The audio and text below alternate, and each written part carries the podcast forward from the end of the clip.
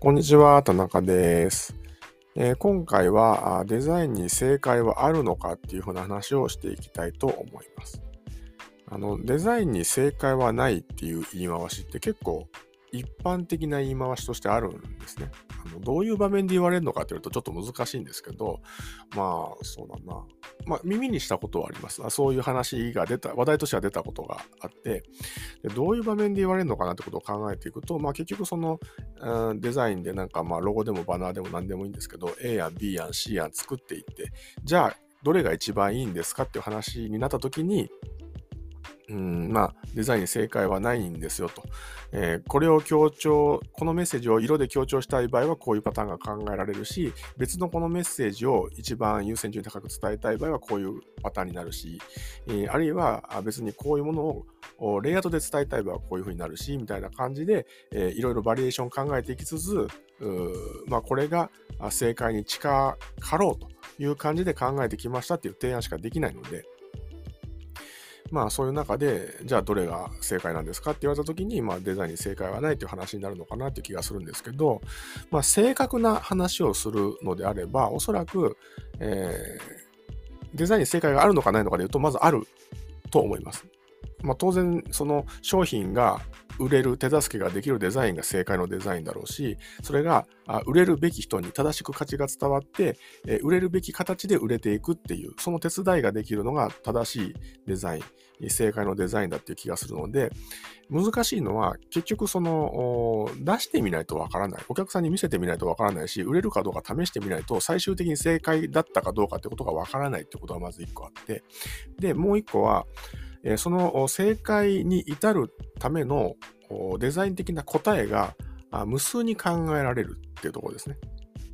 あのいろんなパターンが考えられるので、唯一の正解みたいなものがああらかじめあるわけではないっていうところが、あまあ、デザインは正解がないっていう言葉につながっていくのかなという気がします。事前事前に本当の意味での正解を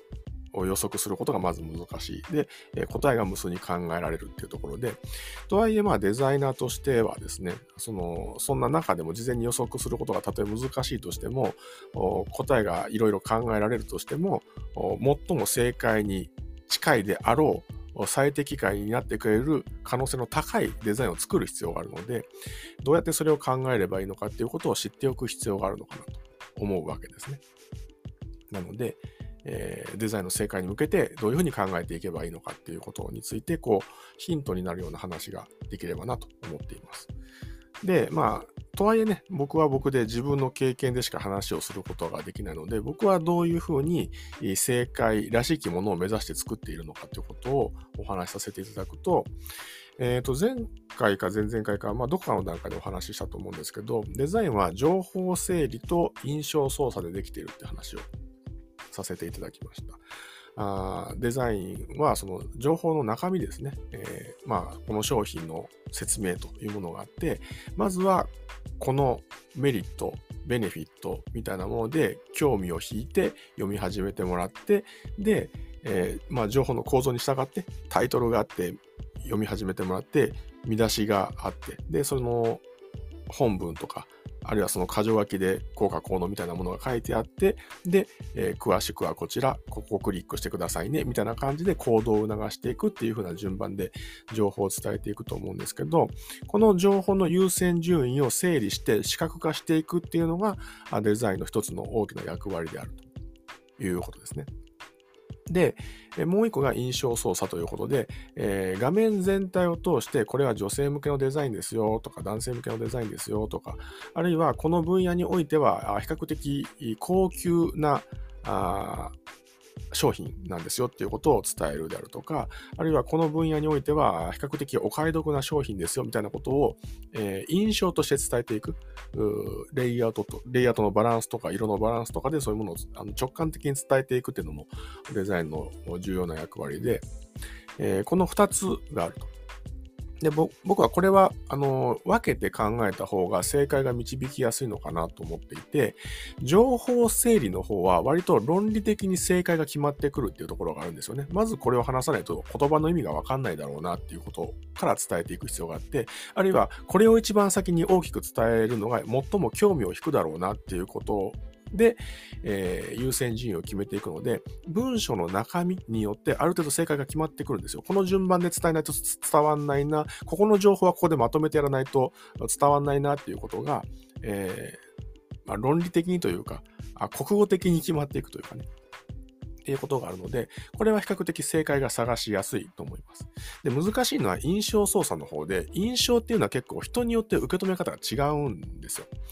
で、その業界においてよく使われる表現とか、よく使われるバランスみたいな、色のバランス、レイアウトのバランスみたいなものがあるので、正解を導くためには、あその業界でよく使われるデザインのバランスをよく観察する必要があります。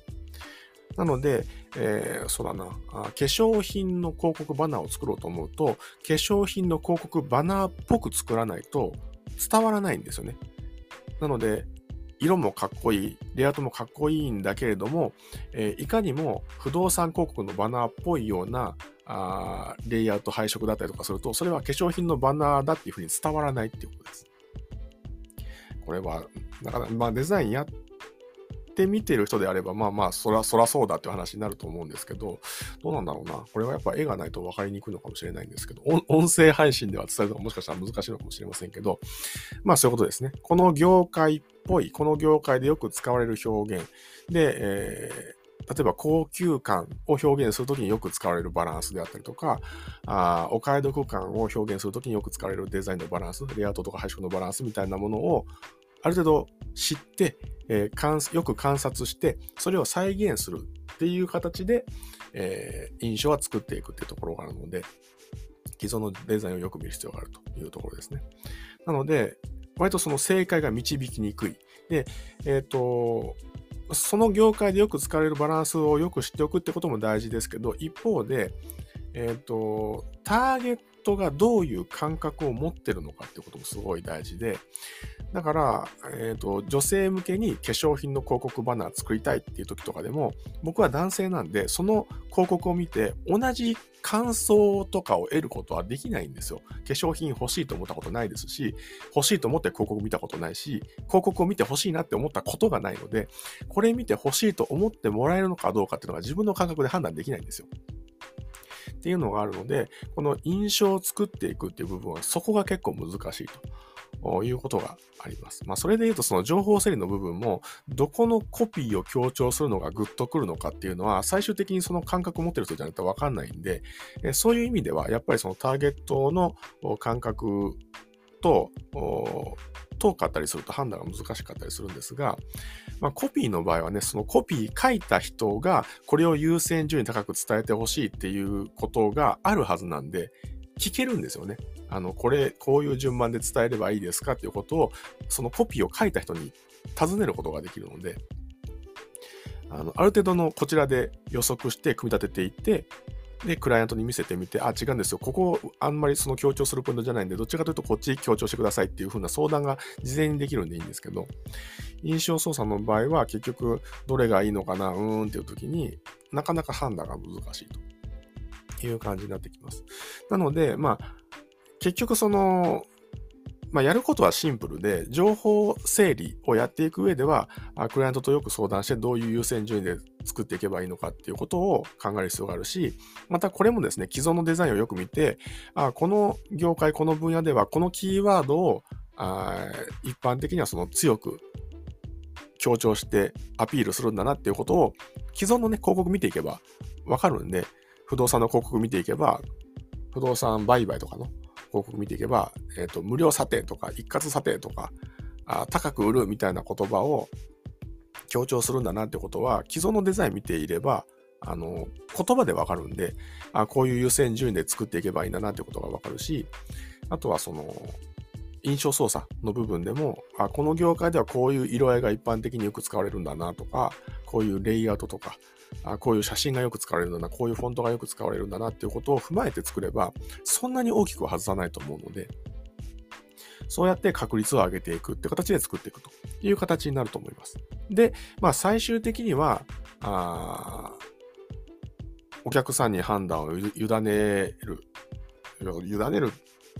こともあるし、あるいは、えっ、ー、と、こちらがデザイナー側が根拠を持ってある程度説明できるんであれば、えー、このメッセージを強調するためにこの色にしましたとか、え、高級感を表現するために、え、まあ、この商品はこの業界の中では比較的高級な商品だということを伺ったんで、高級感を表現するためにこういうレイアウトのバランスになってますとかっていうことを説明した上で、えー、提案する。あるいは、え自前で、えそのターゲットに近い人にアンケートを取っていきながら、これこれこういう理由で作っていって、え身近なこういう人に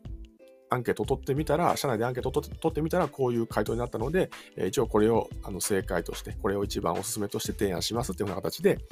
えお客さんには提案していくと。いう感じになると思うので、まあ、基本的にはあ既存のデザインをよく見て、えー、そのデザインをある程度言語化して理解して、えー、その言語化した理解を根拠としてデザインを組み立てていくっていうことをしていくことで、えー、正解に近いというか、あ正解である可能性が高いデザインを作っていくことができるんじゃないかなと。というか、まあ、それしかできないんじゃないかなと僕は思っているので、まあ、そういう感じで取り組んでいくのが良いのかなというふうに思っています。ちょっと話がごちゃっとして分かりにくかったかな。うん、なので、まあ、よく、まあい、ずれにせよ、まあ、既存のデザインをよく見ましょうってことですね。で、えー、そのコピーの内容をよく見ましょうと。既存のデザインでどういう言葉がどのように強調されているのか、どういうふうに情報が組み立てられているのかっていうことをまずよく観察して、で、プラス、どういう色のバランス、どういうレイアウトのバランスになっているのか、どういう写真がよく使われているのか、どういう書体がよく使われているのかっていうことを観察して、言語化して、その言語化した理由を根拠に再構築していくっていう風な順番で作っていくことで、えー、正解に近づけていけるんじゃないかなというふうに思います。はい。というわけで、えー、今回は以上という感じになります。最後までお聴きいただきましてありがとうございました。